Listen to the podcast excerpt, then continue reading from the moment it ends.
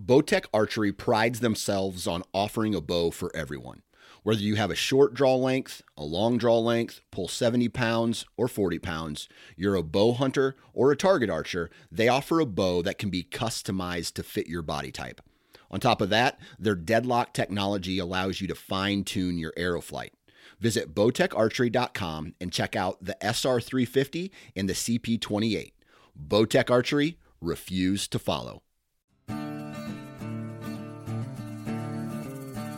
The Houndsman XP Podcast Network is taking you on the journey. Your host, Master Trainer Heath Hyatt, will combine his decades of experience as a houndsman and as a professional trainer that will light the path forward and make our packs lighter on this lifelong journey to become better hunters and houndsmen.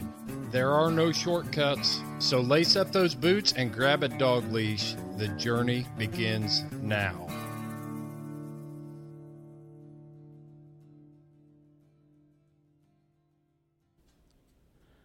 Hey guys, the journey on Houndsman XP is teamed up with Go Wild. Go Wild is a social media platform that was made for hunters by hunters. If you guys and gals have listened to any of the other podcasts that I've been on, you know what a huge outdoor enthusiast I am. I love being in the woods with my hounds. There's nothing more exciting than hearing the thunder of a spring gobbler. I love fishing for trout in the brooks and the streams. And I love being on the river chasing that ever elusive fish of a thousand casts, the muskie. Go Wild is the place that I can post my trophies, hunts, and memories without being censored. But Go Wild is so much more than that. It's a place to share your stories, sharpen your skills, hone your tactics, get gear reviews, and shop for anything outdoors. When you make a purchase from the Go Wild store, everything is free shipping. Anything that you purchase anywhere in the country, no matter how big, free shipping. So go down to the show notes, click on the Go Wild link at the bottom, and get signed up today. And let's go wild. All right. Here we go. Hang on. Y'all ready for the ride on the journey? It is a brisk 39 degrees here in southwestern Virginia. Looking out the window, I've got all kinds of foliage. I've got orange, red, yellow, still a little bit of green in the mix. Um, beautiful fall morning. We are up and at 'em early. We've got a lot of stuff going on today. So, got a couple co hosts with me. Sitting in chair number one is Chris, the man pal and sitting in, yeah, all all lovely this morning. You even did your hair, didn't you? Yeah. Sitting, All of us did. yeah, this is the team. We got the team hairstyle thing going on here. right. yeah, the lack or the lack thereof. Mhm. Everybody says I, as I'm bald, but I'm not. I just keep it like I keep it like cut down as close as I can. Yeah, keep telling yourself bald. that. He, it is going bald, but You you got a lot of forehead. Your your forehead is getting it's big. growing, isn't it? Yeah. and sitting in the second chair, we pulled him over from all mixed up, is Chad Reynolds. And he had to get out of bed super early this morning. So, Chad, how's things your way? Great. Yeah, it's a little chilly, but all's well. It's chilly there. That's right. That's right. I, I think it's like 34 degrees right now. So Yeah, I hope Yeah. it warms up because I'm gonna be on post today for about seven hours, and it's says it's supposed to be seventy. So let's hope it does get up there. I don't want to wear a jacket. You- Where you where are you going? No, don't ask.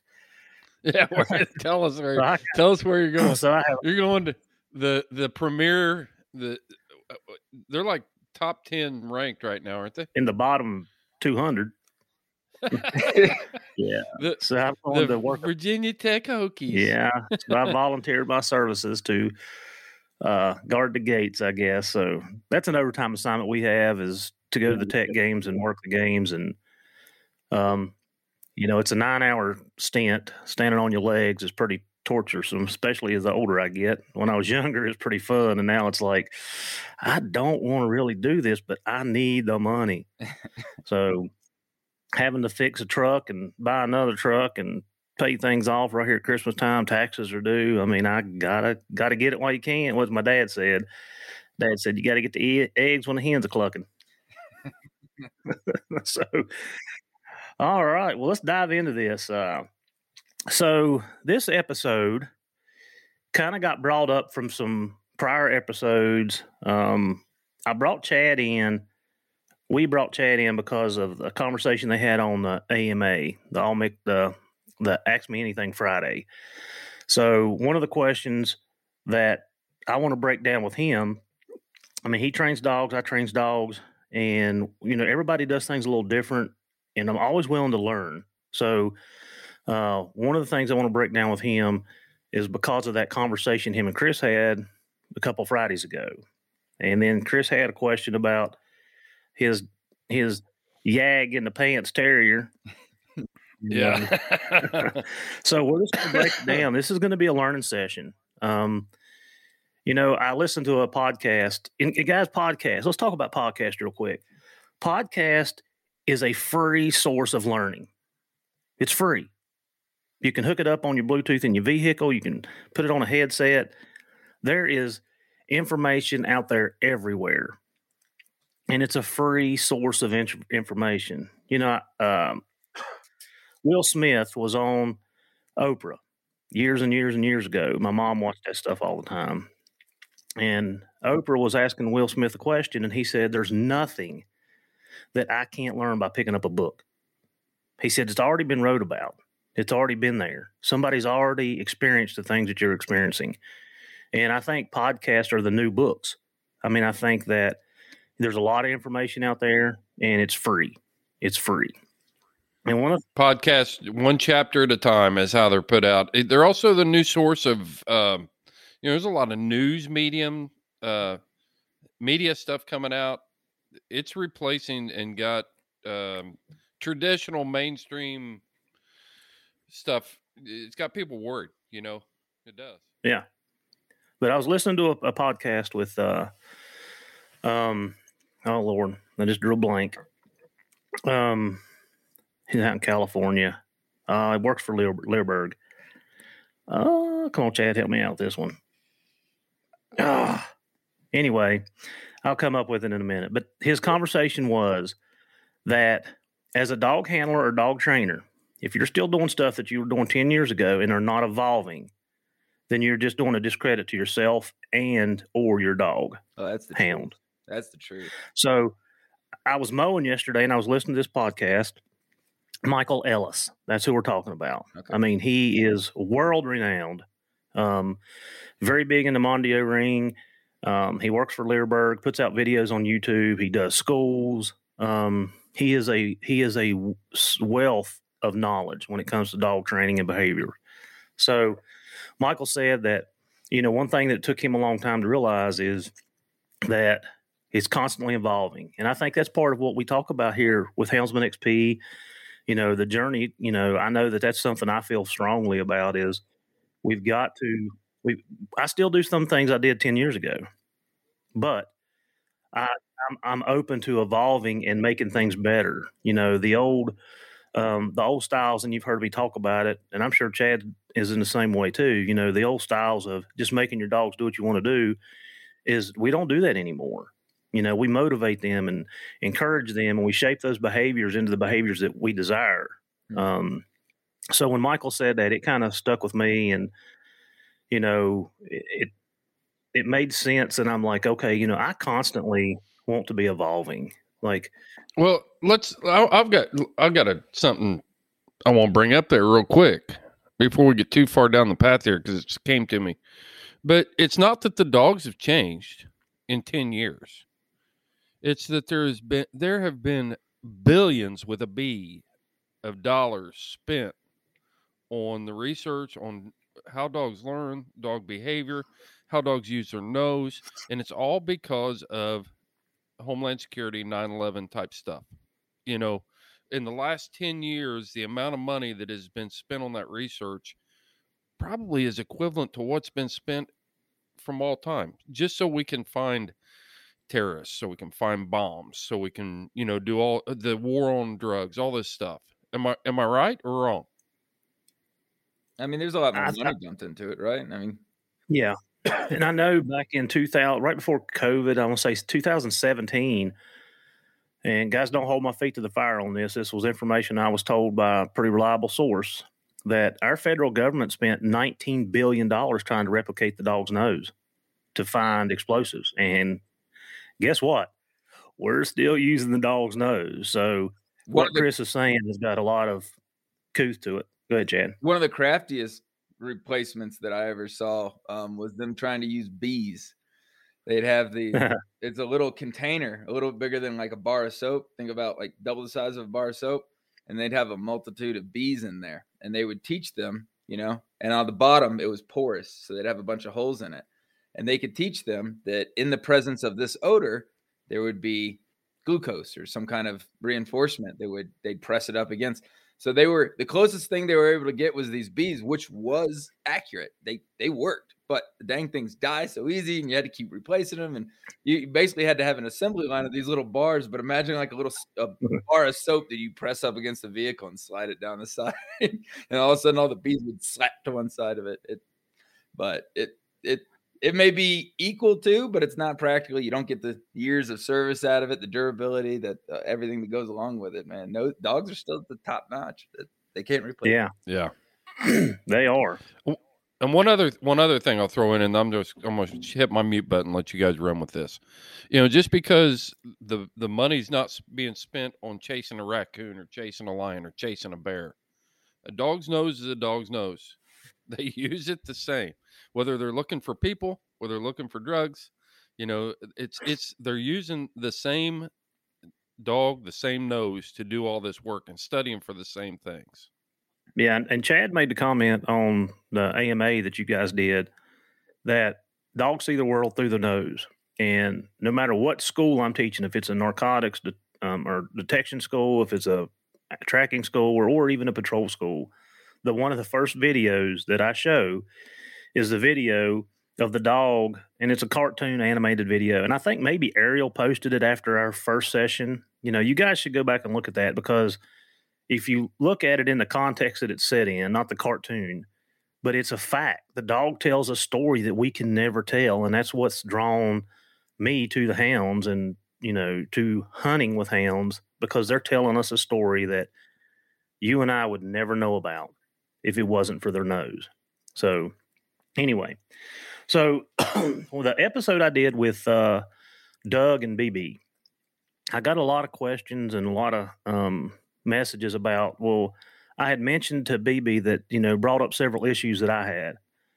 So the issues that I did have while I was down there was the first issue is I, I was I only took I took Spook my male dog, and then I took Houdini and Hart. Um, they're both pups. Out, I'm gonna say pups. They're they they turned 19 months old this month. Um, so they're young dogs. They're both out of Spook and um, Hot Rod's Molly female, and that was the first litter out of Spook. So they're they'll be 19 months old this month. So they were eight, 18 months old last month. Um, on the on the big bear that BB ended up killing, um, Houdini was in on that, but him and Hart, that's the only two dogs I turned loose to begin with. Um, and they they were on that bear about 20 minutes.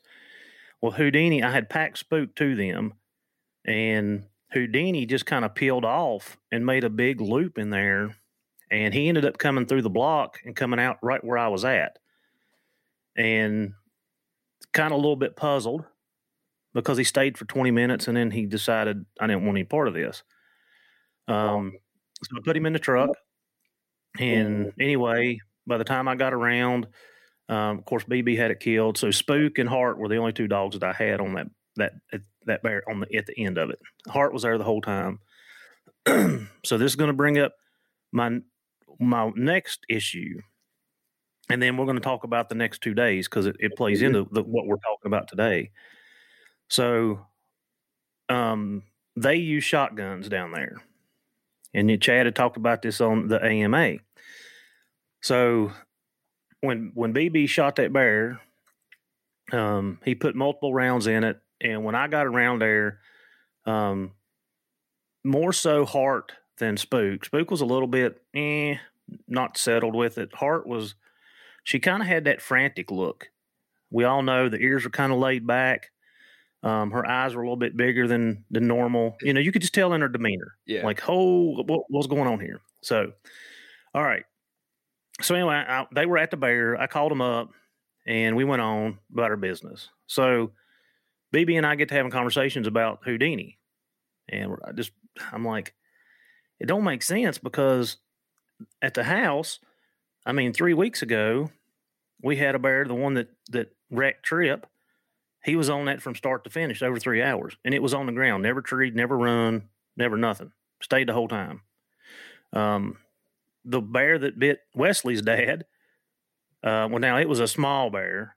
Um, the same thing. He was on it the whole race, the whole time, bait up in a timber cut. Mm-hmm.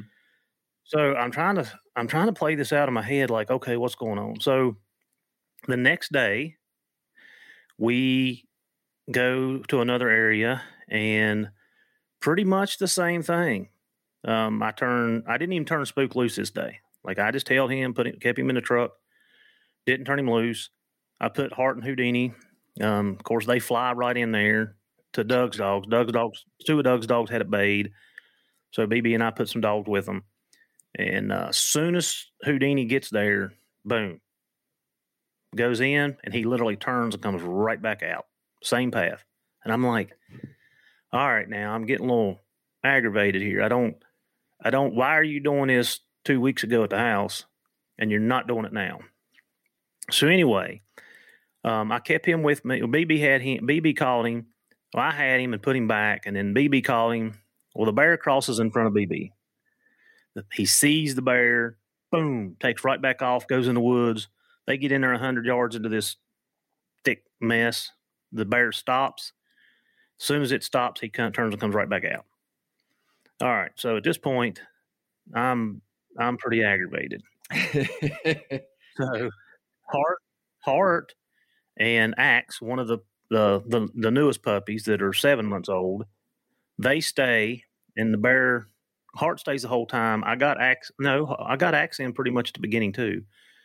Um, they make a big loop in there. They run this for about an hour and fifteen minutes. Well, it comes back across the road.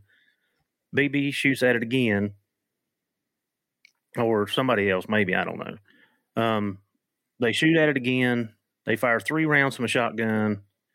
Well, I'm coming down the road towards them, and here comes Hart and Axe and it goes into another patch, and they end up uh, Will. It was Will actually. Will ends up getting the bear. They shoot three more times.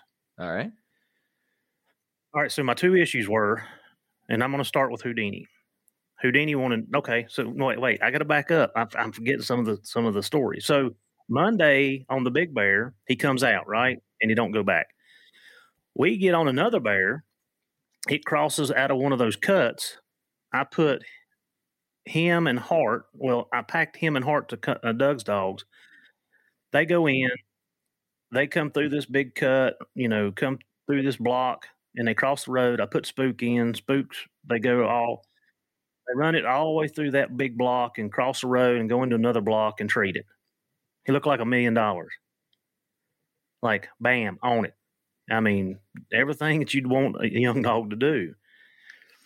Tuesday, nothing. Don't want no part of it. So Wednesday, um, we, I was a little bit leery um, because of what I'd seen out of my dog. So I was, I held my dogs for a good while that day. And uh, Doug, Doug had a dog that come across uh, railroad tracks and into coming up to a hard top. So we got around there. And when I pulled up where they were coming, my dogs just blowed up in the box. And my dogs are quiet in the box. If they're blowing up inside the box, I feel very comfortable that it's right and they're going to go.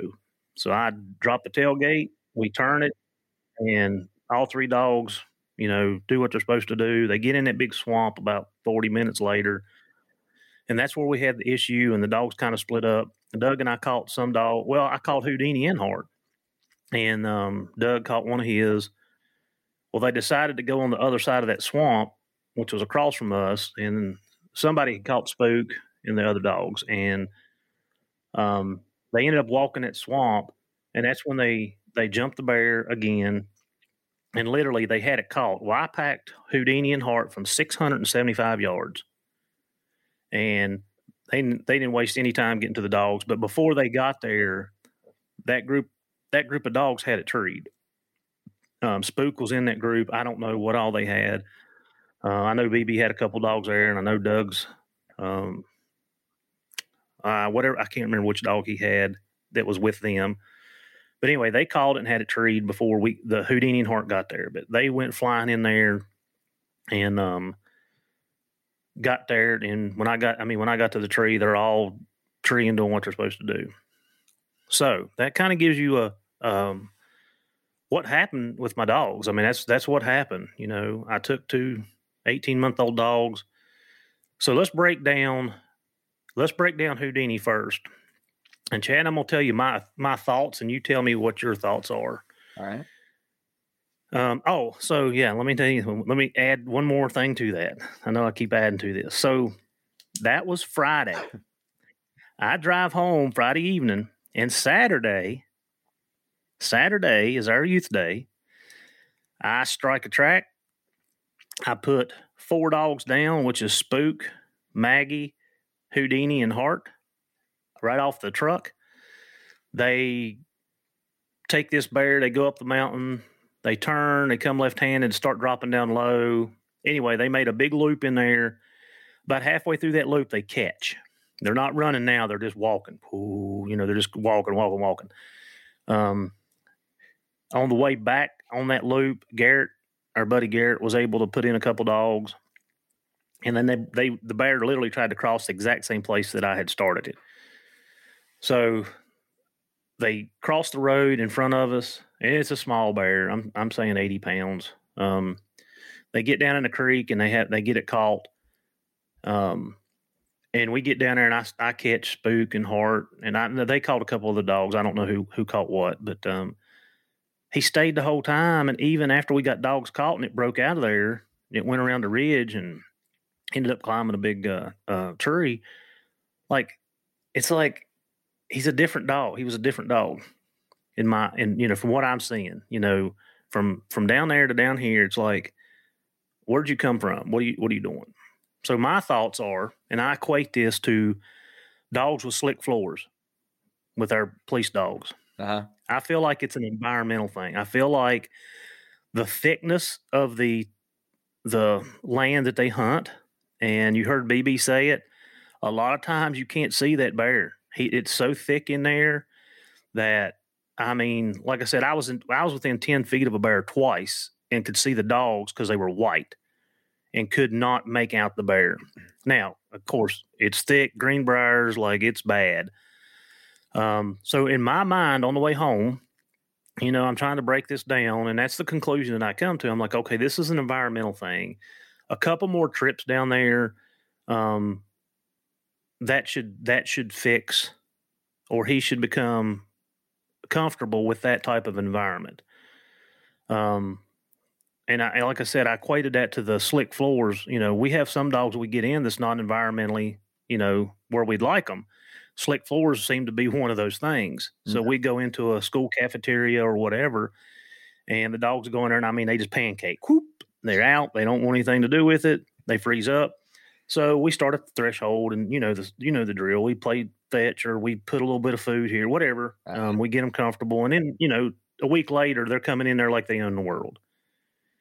Um, Chad, what's your thoughts on that particular situation?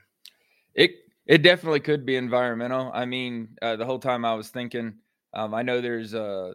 Uh, I've, I had a an old timer talk to me before about how hog dogs, good hog dogs, will not get themselves closed in. You know, like they're they're just they don't like confined spaces genetically. They've kind of been culled out to where you know they just won't get caught in a tight space um, and that uh, you know, after hearing that from him, I, I would kind of look at it and we'd bay up hogs in a in a big cedar knee or you know inside like the old wallered out trees, you know, and it there's plenty of room in there for another dog or two, but there'd be 10 dogs banned from the outside. None of them wanted to get into that tight confined space. So if that's really knotted up the way you're saying, it's definitely 100% a possibility. He may get in there and smell it and have had himself has he been touched by one before? You know, I was like, Hart.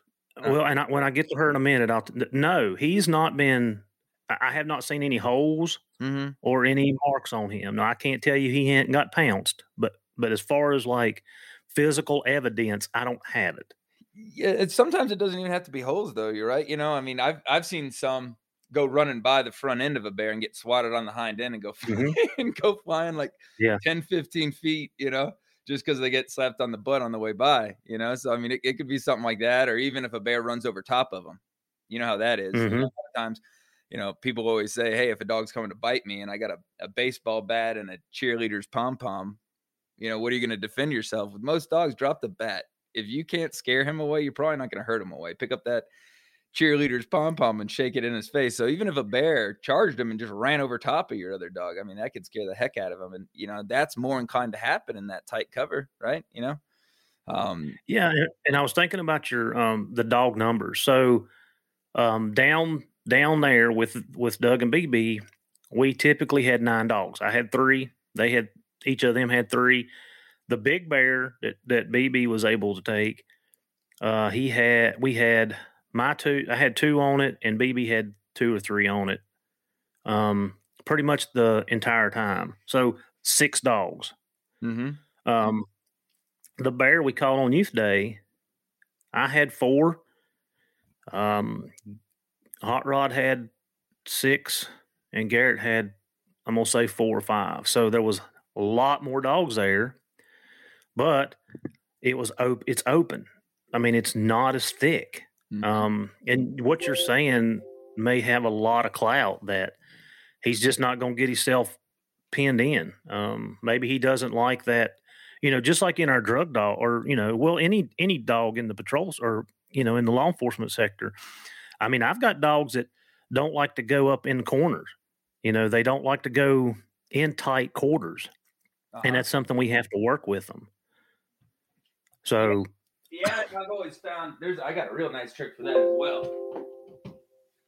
I got a real nice trick for that as well. We used to have some that had, absolutely hated going into like mop closets or tight confined spaces and everything like that. And mm-hmm. gosh, I was with Jerry Bradshaw um, when I learned this little trick. I'm gonna see Jerry. I'm gonna see him Monday. Is that right? Tell him I said. Yeah, we're um.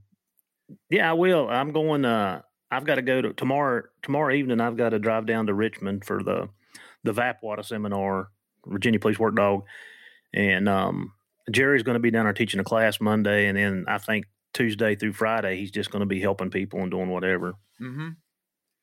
So go ahead. Sorry, he's, he's, a cool guy. He's a real cool guy.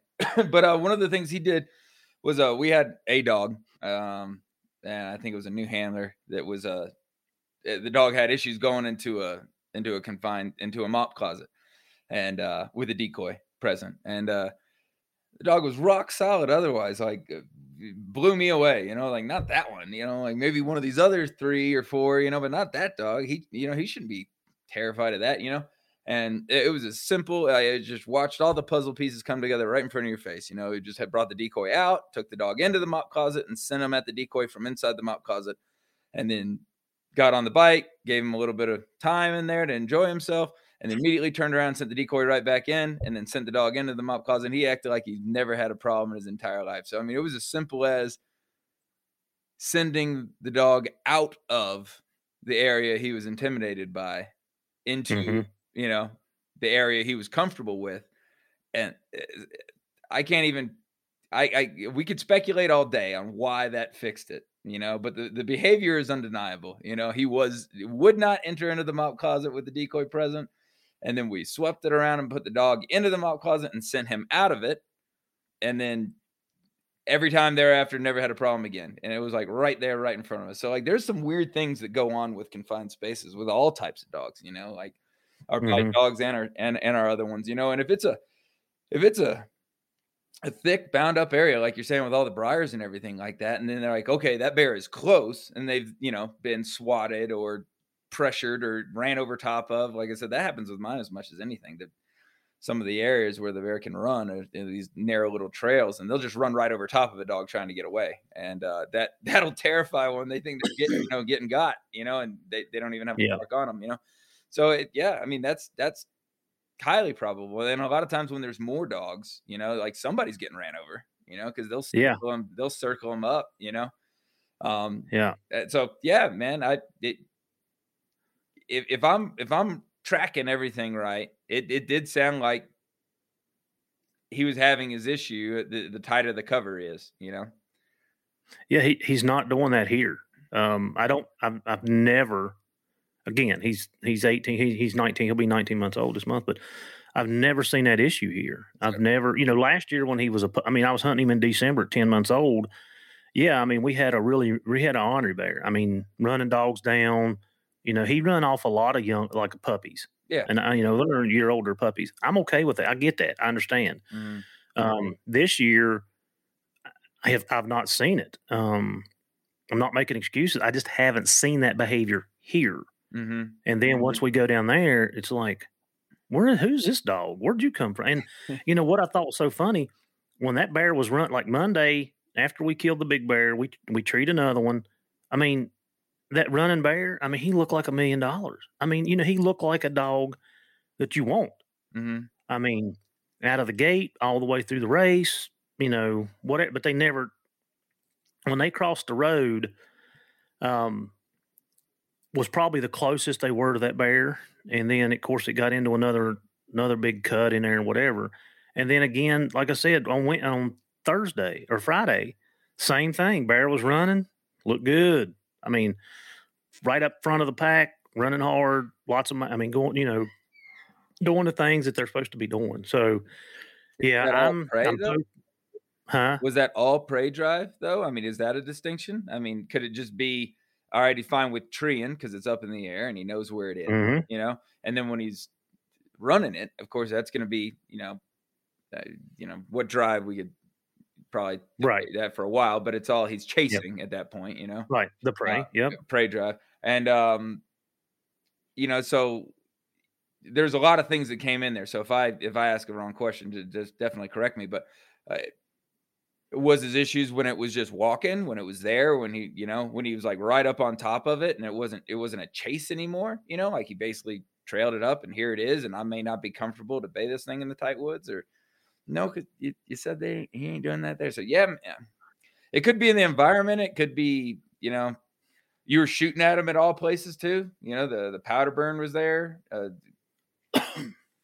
Uh, well, I mean, again, he he never made it to either bear that we we took we took. okay, Um, and like I said, as long as it was running that chase, like you said, he he done phenomenal. Mhm. Um, he's a good tree dog. Um, and then, like I said, you come home Saturday and they catch a bear on the ground. They walk it for 30 minutes, 25, 30 minutes.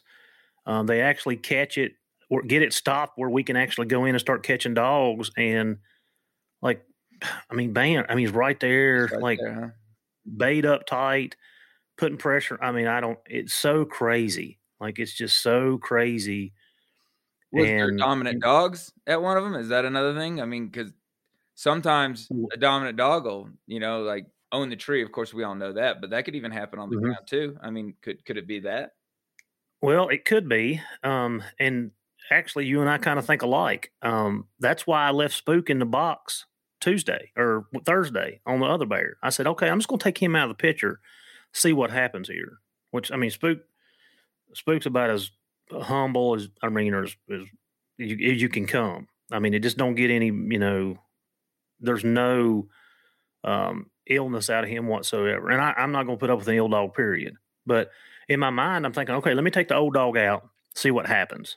Took the old dog out of the picture, same result. Yeah. But the old dog's in the picture. um, Monday on the second bear, Friday on the bear that treed, and then Saturday. So I, it's just puzzling to me. And like I said, I'm, I'm hoping that it's an environmental thing, like Mhm. what you know, like we talked about. and if it if it continues to happen, then you know I I'm kind of like you. Maybe he's just not going to get himself in a position to to get himself hurt.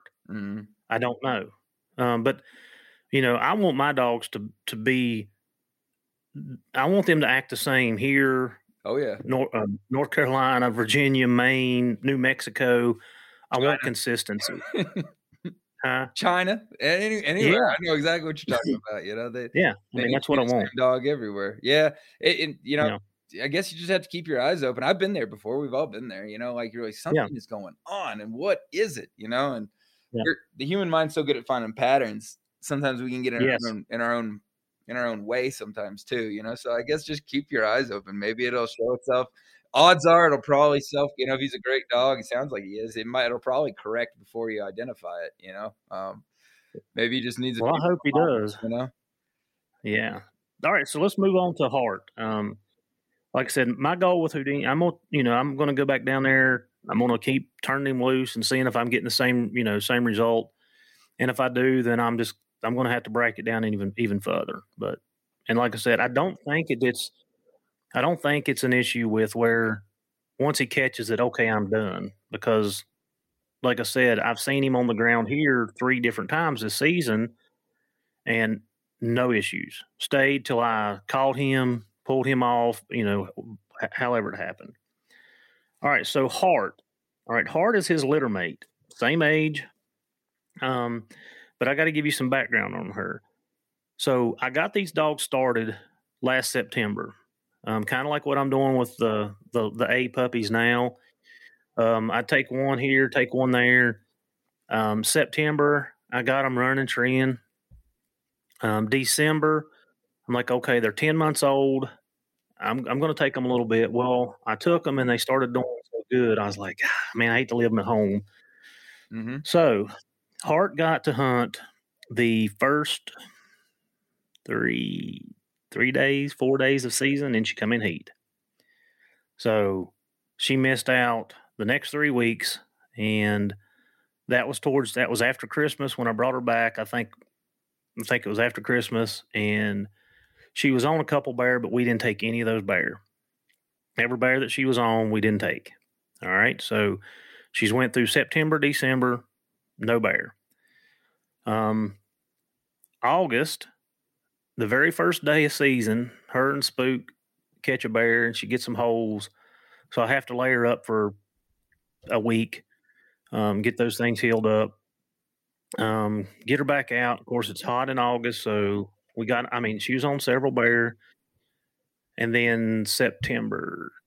Yep, after Labor Day, here she comes in heat again.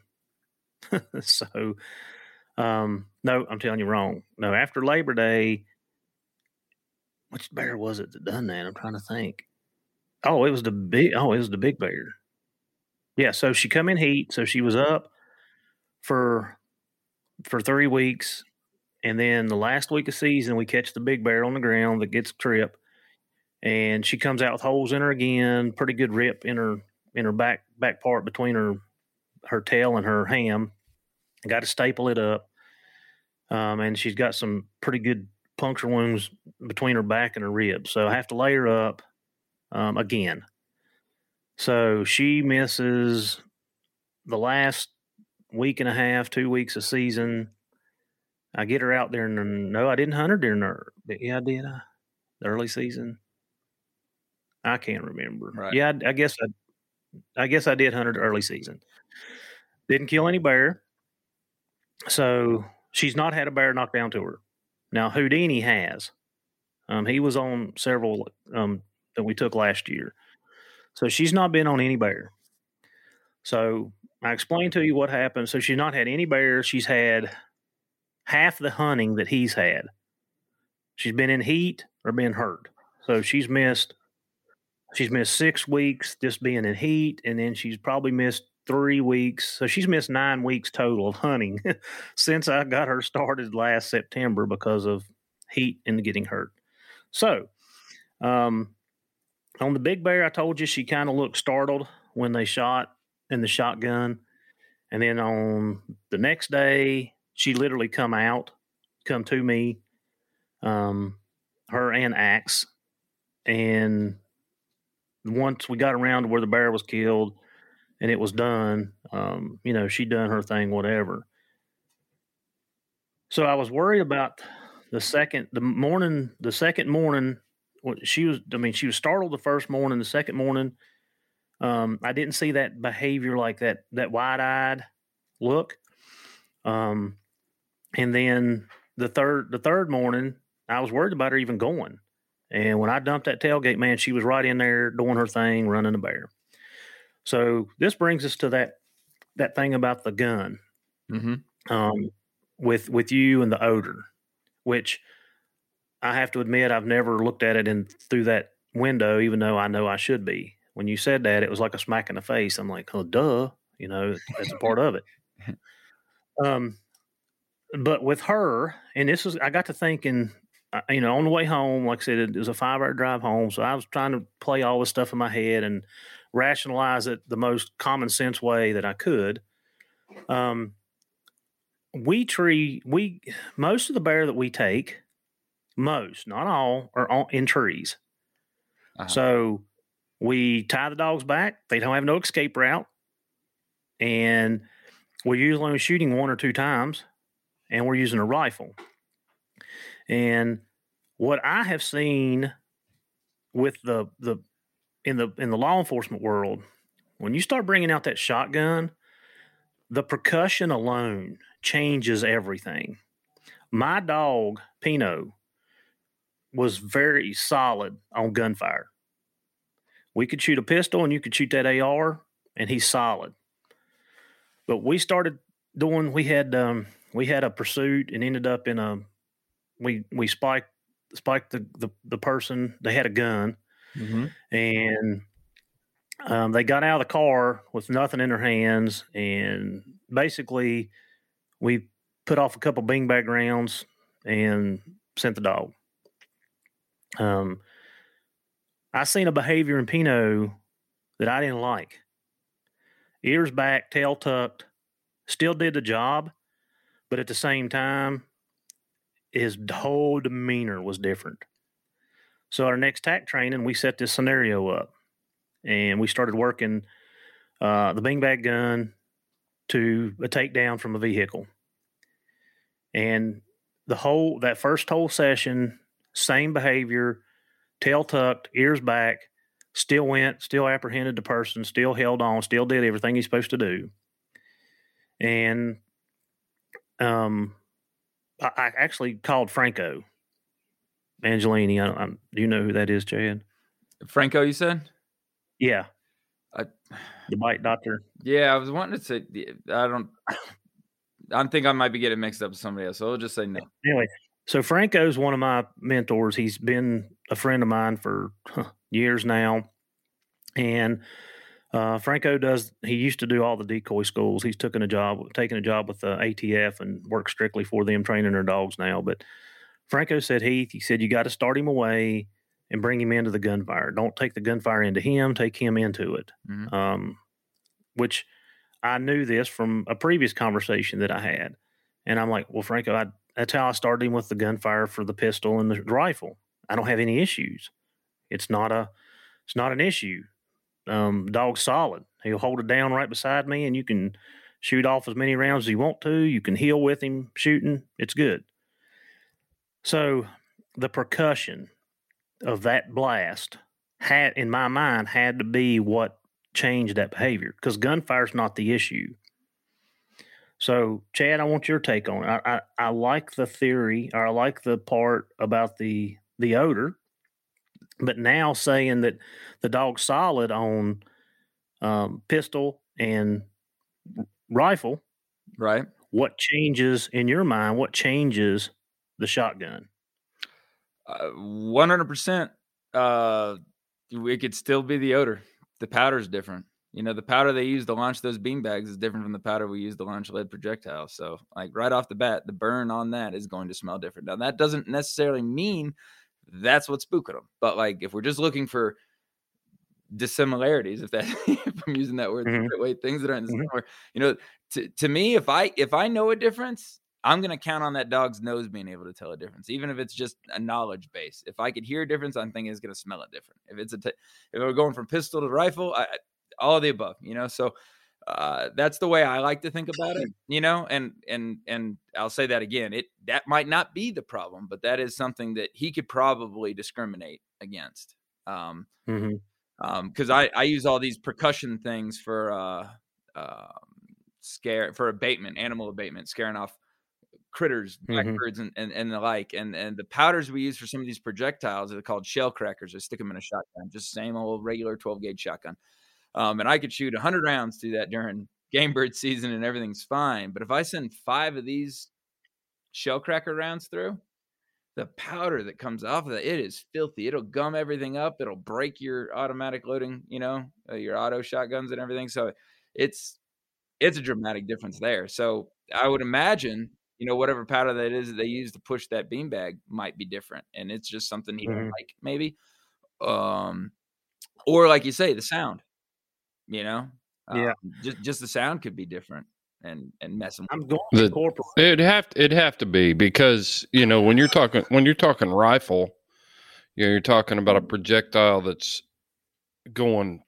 eh, Shotgun rounds are subsonic, and the the rifle rounds, you know, they're they're going to be moving a lot different, aren't they? I think I think it's I think it's a combination. You know, the the like. Okay, so w- when a jet flies over, you know, a, an airline flies over, and I don't know that maybe you, you guys probably have seen this. It's one thing, but when when a fighter jet flies over and he's he's smoking, man, that'll make your head it'll make your head drop a little bit. You know, even people, the dog's hearing is so much more acute than ours. I mean, could they be picking up on percussion too? Oh yeah, oh yeah, definitely. It could be, you know, it- it's something. There's a difference, especially if he's rock solid on pistol and rifle, and now he's showing a little bit of a little a little something on shotgun. It there's something that's different. You know, it- it's either it's either the odor or the sound. It you know, it's not going to be the visual. You know, uh, unless he's attaching it to the odor or the sound. You know, and saying this thing that I see now is one of those things I don't like. You know, but yeah, it could be it could be sound or it could be smell. You know. Yeah, and I'm going to incorporate, but just to go back to Hart because that's what brought this up. Yeah. Um, and I was just saying that the, the but different behavior that I saw in Pino, who is solid on the pistol. I mean, the 40, the nine, the 223, um, like the difference in his behavior from those rounds to the shotgun was tremendous. Like, I, I kind of was surprised, honestly. I'm like, oh, wow. Okay. But her, she's never been in a, in a tree where a gun's been shot, much less behind a bear when somebody's shooting at it on the ground. Right. Um, it's an easy fix. There's no doubt I'll, I'll fix this, and we, you know, I will fix it. Um, but the shotgun, I think her first couple of um, bear kills and the shotgun being the weapon of choice um, was a definite. I'm not gonna say a backslide, but it's it's a definite. Um, I don't want to scar her, if that makes sense. Oh yeah. Um, I do shoot my 22 when I when they're puppies. Um, I do shoot it out here, and I mean I make all kinds of noises and whatever, and so on and so forth. So, um, yeah, I'm going to over the next couple months before our season comes back in. Um, I'm going to incorporate a couple I'm going to start doing some powder stuff. Um, and I'm going to up the the rounds. I mean, like I said, most of our rounds are 243, 30, 30 or pistol. I Mhm. mean, 44, four, some of them, like Forrest them carry the 454s. I carry a 41. So um, I'm going to cap off a couple shells and just kind of leave them laying around the pen and stuff um, for that, just to incorporate that smell. Because, Chad, I think you made a very good point. I think it's a part of the overall picture. And I like to train in pictures. And um, I kind of feel dumb that I have not thought about that before because that's something I feel is very important.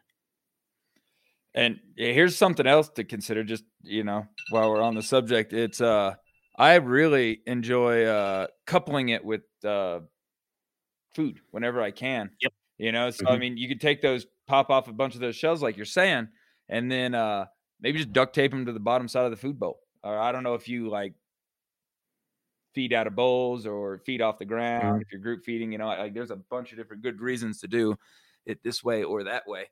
Um, but if you do feed out of bowls, that just makes it simple. You can just get a big long strip of duct tape and put a cocktail of them down there, put everything you could possibly think of, you know, and just open the, you know, leave the tops open and just duct tape the bottom of it to the food bowl. And then that's just, that's how he eats. He has to eat in the presence of it, you know, and it's a, just a simple way of immersing him in it. Well, you, you've trained, you've trained dogs for article detection, firearms mm-hmm. evidence recovery. Oh yeah. Mm-hmm. You know, so they're out there, they're, they're out there looking for shot shells and, and guns and everything else. I think it's the same thing. You know, you associate the, the odor with a reward and before you know it, you I, I think you'll work past it. But have you got any places? Have you any place that shoots trap or anything like that around close, like old shotgun clubs that are they're shooting trap and things like that, where you could you could mm-hmm. go and park. You know, you could park hundred yards behind the line. When it, well, as many police departments as you got down there, there's surely somebody you know, doing uh, firearms training. Yeah, and that's what I do with Pino. I mean, every day we every time yeah. we go to the range, he stays in the car. I park my car fifty yards away, and yeah. he hears it for three hours. Um, yeah, yeah, same same principle. And I think I'm going to do. Actually, I think I'm going to do experiment, Chad.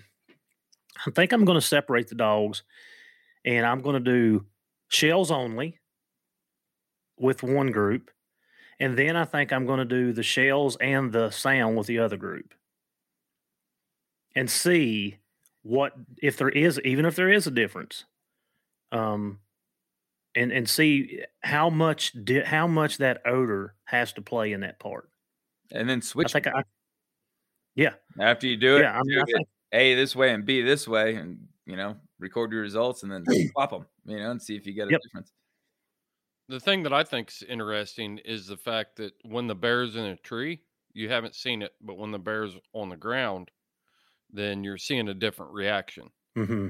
And and that's that's interesting to me, and it's got me thinking about you know when you shoot up and you're shooting shooting up into the you know wide open spaces, then something's going on there with percussion and odor and everything versus when you know it's a close shot down on the ground and the dogs are around it you know it's like when it's up they kind of get the residual coming back down after the after the uh, you know the the bears coming out of the tree or whatever and then on the ground it's like man i'm getting it right now. Now the reward is you know not as it's all it's all crunched down into the t- same time space. It's that's interesting to, uh, concept to me. I never thought about that.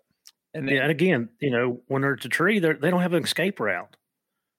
I mean they're tied up you know, we tie them back a little ways, but you know, they hear that pop, maybe the second pop, and then all of a sudden it's like the the Pavlov. Here comes the dog food. Here comes the bear. Boom. Here's our reward. That drive takes over any type of fear most of the time, and you know they go right at it. So, yeah, it was completely different. Like I said, it really put things in a different perspective for me. Um, with the issue, you know, like I said, with the issues, the dog still did good. I'm, you know, I'm still happy um, just things I got to work out. I mean, it's, a part of it, right? Part of the process. Here's one more thing on that. I just thought of a story while you were talking. I got a dog, Rebar. He's one of my best track starters. All right. He, he loves the trail, you know, and if they run it to the tree and he happens to get there first, he'll tree it and he may come off of it like 100 yards and then track it back to the tree and tree for a while and then come off of it 100 yards and track it back to the tree. But if it's in a if it's low in the tree, he's going to be trying to bite feet, whatever he can get. If it's running, he'll be right up behind it uh, you know, kind of barking on its butt a little bit if he can, if he can. But if it's in a den, he will bay 50 feet back. He don't want no part of the hole. He he is terrified of that of the hole. Um, so I know we were talking about okay, the bear in the tree and you got the gunfire, and then the bear on the ground and you got the gunfire. Um, I know a lot of times, like with rebar, for example, when it's in the tree, he goes, "There it is. I got it there. It's afraid of me. He's been you know, at the base of a tree a lot. He's super comfortable, and I can kind of speculate and come up with little ways to rationale. But I always try and cut that out as much as possible and go with the behavior. Don't try and say it doesn't matter why. you know, but what is the behavior? What is the behavior? All right, the behavior is he trees like a hammer. He will put his his, his muzzle on a bear's butt if he can get to it and it's running. But when it's in a hole, he's as far back as he could possibly get. All right. Now the way I'm trying to tie that into what you're you're you're saying now. oh, and and on top of that, when that bear's in a hole, I can hardly put hands on him you know, at the tree, I could walk up behind him, I could pet him, I could slap him in the face if he gets nasty with another, you know, with a puppy that's uh, trying to get up on his tree or something. And he's he's very tolerant of me and everybody else. But when he's in the hole, I can't even touch him. Like I'll call him over and he'll back up. He'll run to the other side. He'll run to, you know, the other 50 feet on the other side of the dang hole. He is he is uncomfortable when the bear's in the hole. So it could be that the dog's just uncomfortable with the bear on the ground and he's more sensitive to the gunfire then as opposed to it is in the tree and i've been here i've done this before i know everything's afraid of me but when the bear's on the ground he's like man that, that rascal's around here somewhere he, he you know i've been ran over before where is it? Bang he hears the bang and then whoo you know like like it, that could be it that or just one more part of it you know that's just one more thing to consider. Man wouldn't you like to be in a dog's head? I'd love it i mean Daggum, we'd be we'd be millionaires, wouldn't we? All right, let's move on to the next thing real quick. Um, so Chris and I had a conversation about his his uh, tough um, not wanting to recall. Mm-hmm. Put him on a line. Chris, you tell the story, and then we'll we'll go there. Hey, we got time to do it. I mean, yeah. you're we're looking at okay. Yeah. So yeah, I'll, I'll break this down real quick. Tough Tough's money on a line for recall. I mean, I've done the whole recall thing. I've I've he's come to me, boom, reward, you know, food reward, and um, he's good inside here. The thing that he's not good at is once he comes off the line, it's like I know what I'm supposed to do, but if I don't feel like it, I'm not doing it.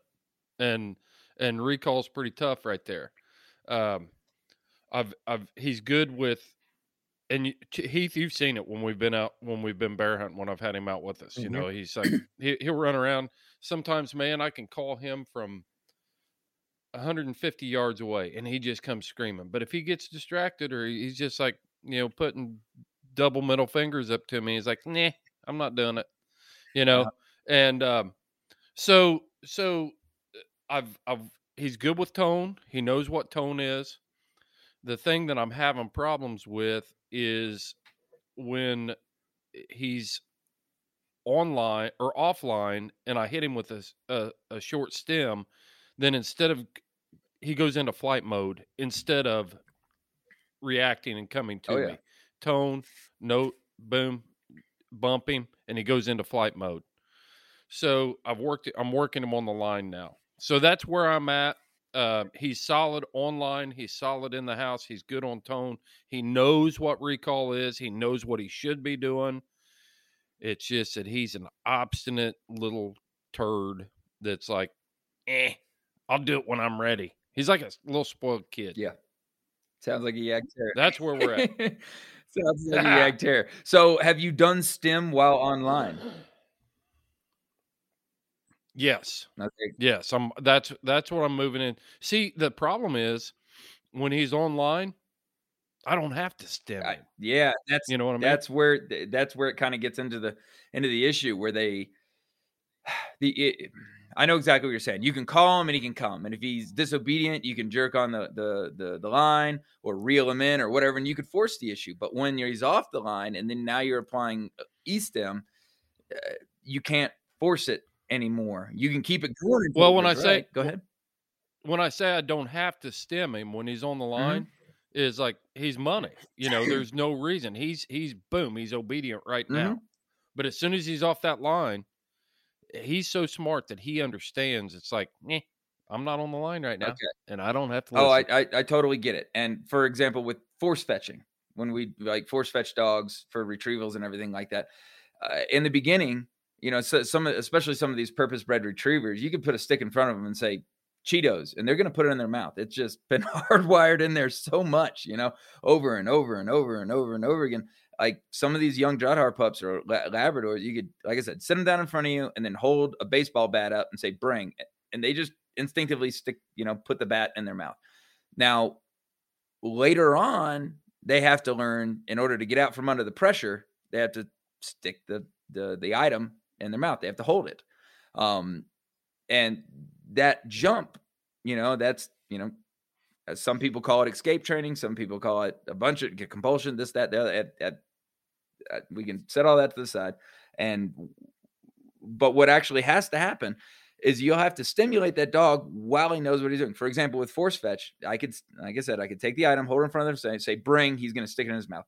But I will start with very low stim anyway, even if I know the dog's going to do it. And I release the stem as soon as the dog does it. So it's not going to be hard enough to where I'm blowing sparks at his hind end or n- causing conflict. But like I'll get the dog up on the force fetch table and I'll apply low stem and hold it down continuous. Very gentle. You know, the dog's not turning his head, he's not upset, but I'll hold and then I'll and I'll hold that stick up out of his reach. And then I'll slowly bring it in. And the second that dog gets it in his mouth, I let go of the stem. You know, so I'm mm. introducing the stem, but he doesn't need it. He's he's trying to put this the item in his mouth. He's trying to hold it for me, and I'm withholding it while applying stem. And then as soon as it gets his best, I take it away. So like 100%, I know what you're saying. He doesn't need it, but you need to give it to him anyway, so that he knows that's how to get out from under the pressure. So my my knee jerk right now, you know, and you may say you've already done this part or something else, but my knee jerk right now would say to get the dog online give them your verbal recall. Hopefully, it's not just a tone, you know, because toning and stimming at the same time can can make connections you don't necessarily want, you know. But give a verbal recall and apply low level stem, and then like I love it. Even a pro, I love when I when I see a problem because if I can totally identify it, if you start giving him stem and he starts bucking like a fish or trying to get away, like awesome, fantastic. I found the problem. Now I, you know, like as long as you know what the problem is, you can fix it most times. So apply low level stem and then recall them have some kind of reinforcement you know your verbal praise if that's good enough you know i like verbal praise but i also will bring out some string cheese or hot dogs or whatever you know um, but let them get out there and then apply the stim and your verbal recall at the same time and then you can force the issue with your hands it might even help to have a second person out there and they can work the remote and just say hey when i touch the dog stem goes away. Or when you see the dog eat this hot dog, stem goes away. Or, you know, when he gets in within two feet of me, whatever. But apply the stem and then reel him in. And then once he does what he wants, take it away. Are you doing that yet? No, I have not done that.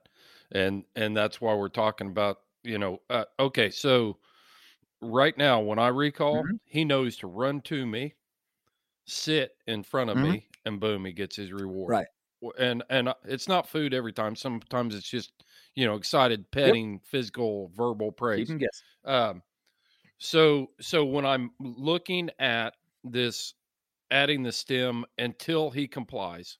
Okay, so are we talking about keep that stem on until he's coming and sitting in front of me, or as soon as I start to see that behavior change and he's coming to me, or in the beginning, do I start with the stem until he gets to me? That's when you turn it off and then move back you know move move away as to to as soon as I start to see the behavioral change, I take the stem away. Do I build up to that? I what's the yeah what's no the, you're you're the the goal is that he has to run all the way back to you while stems on. You know, to, so to start, keep it short. You know, a really short leash, one that you could almost like operate with one hand, almost like you could you know you could pull the leash up in the air and then he's going to close the distance to you because there's not that much line. So that's what I would start. You know, get a pocket full of little pieces of hot dog go out there and um, tough, right? That's the name, tough. Yeah, tough. Come, you know, apply stem and then reel him in. And as soon as he gets to you, he goes off, treats there. So in the beginning, he does not get out from underneath the, uh, even all the way through it. Yeah, the, he's not going to get out from under the pressure until he has completed it. Now, I wouldn't have a finish. I wouldn't have him sit pretty or anything like that. But like basically, where he, you guys could touch each other is when the stem goes away. Um, and then again, not that you're going to do this, but there's everybody's listening. We are not frying them. I I have no problem, absolutely no problem getting in a dog's butt. Um, but they don't learn when they're just trying to, oh my God, get me away from this. You know, like you want to teach them with low level stem, at least I always like to work in sets of 10, you know, get them to recall from six feet under stem with a positive reinforcement at the end, you know, and uh, don't worry about your finish. Just get close, touch me, you know, get touch, get to where you can touch me with your nose. And then here's your reinforcement. And then let him get out again and, you know, walk down the, I work it into a walk. You know, I don't walk all my dogs every day, but especially if I'm working with one, just a walk kind of helps be, build some cohesiveness. And then during that walk, you got your hot dogs. He smells them on you. He knows you got them. He's like, okay, we're to do some stupid human tricks. I'm to get some hot dogs. So you let him smell something. And then, you know, maybe where another dog peed and then tough come and then apply stem. And then as soon as he gets back Okay. to you, stem goes away, reinforcement. In the Mm-hmm. past, this is the problem I've had. In the past, I have have done this sort of training, and um, it seems like I've reduced their hunt drive. When you know, so how much is too much? How often? You know, we're talking about a. You know, I don't. Every time he turns his head and he starts moving away from me, I don't want to be recalling him. Mhm. Right? Right. It's very random Yeah. over a over a long period of time. Yep. Like if you do like a 10 minute walk, I'll do it like twice. The first time, I'll probably go to somewhere like the backyard, you know, somewhere where it's a controlled area. He's used to the obedience, you know, and it's not going to combine with your field work as much. You know, don't go take him down to your favorite hunting field and do this. You know, do it in the backyard once. And then you could knock out like five to 10 of them real quick, you know, like almost, you know, like like I said, on like a four foot leash, apply stem, pull the dog in. As soon as he gets in, stem goes away, treat, you know, and then do it. And then I, I do that every day, every other day, depending on how hard the dog takes it. If the dog's like having a lot of conflict with the stem, um, but it, that's that's the other thing. Like, go to your backyard with on leash, and then find his threshold. That's one of the main things with the e-collars. Find his threshold. I don't like to use the Garmin for this. It's not. There's not enough settings. I like to use uh like uh what am I using right now? Gosh, I, I'm- forget what it's called. Uh, we, we can get it later, but it's basically it's a remote trainer with a bunch of different levels of stem, and it even has the the old school system on it where it's got like level one high, medium, low, level two high, medium, low. You know, so I can really quick boom, boom, boom go uh, escalate or maintain, um, and uh find out what just walk them around and start where start on zero, the, the lowest setting possible, and just keep tapping that button, you know, while you're walking around in the backyard and you're watching him like a hawk. And then just slowly turn it to the next level and slowly turn it to the next level. Ideally, there'll be a level where he'll it'll prompt movement of some sort. They might turn their head, but not lock up their head like you're frying a dog for running deer or something like that. But they might twitch their head. They may be they may pause, smelling something in the wind, and you tap them, and then they start walking again and then you'll have to do it a few times but that's the level you're looking for where they can feel it but it doesn't hurt and if you can find that level and do it 10 times at that level you generally don't get any bad association with it. They don't begin to you know dread it you know like you don't want them to you don't want to take the leash off and the dog like hang their head. Um so is that am i am i kind of answering the question Oh, yeah. bit? all right so Yep. very low stem Yep. and then repetition and routine are our friends. Gosh, these animals are a slave to routine. So if we could just build habits through routine, you know, and take them out and do it the same way. You know, I like to work for 10 two minute sessions rather than one, you know, however many that is. You know, that, that, it, it's so much better. Get them into a routine and they're going to start walking around and going, Hey, he's going to call me any second. Boom, here comes the stem. And they already know the answer. That's the main thing is they have to know how to get out from under it. And then once you know and then uh, once you're you're getting it the dog's getting it the dog's getting it you could even just qu- qu- very softly very quietly tough come and then bzzz, you know and low levels again low levels and as soon as he gets back to you then you then you you know reinforce and then you work out with a longer line but he's already proven to you that he knows how to get out from under that stimulation Oh, he knows. He knows how. He knows the drill. You know, that's the thing. That's the thing that drives me nuts. You know, I know you know Mhm. what I want, and I don't like. I I don't I don't like that when when they're just like, yeah, I know, but I'm not going to do it right now. Yeah. Oh yeah. Oh yeah. When I'm ready, I'll I'll be over there too. Right. You know. right You know, no, that doesn't fly with me. There's a reason why I'm get, teaching you to recall. You're either running towards a road, you're in a bad situation, you know, that I, I want that sort of handle on him Mhm. because he is a young terrier and he he can get in A trouble. lot of trouble. a lot of trouble. Himself, Yeah, other he, he knows. all kinds of stuff. I talked to over Heath. Yeah, he knows that there's not a.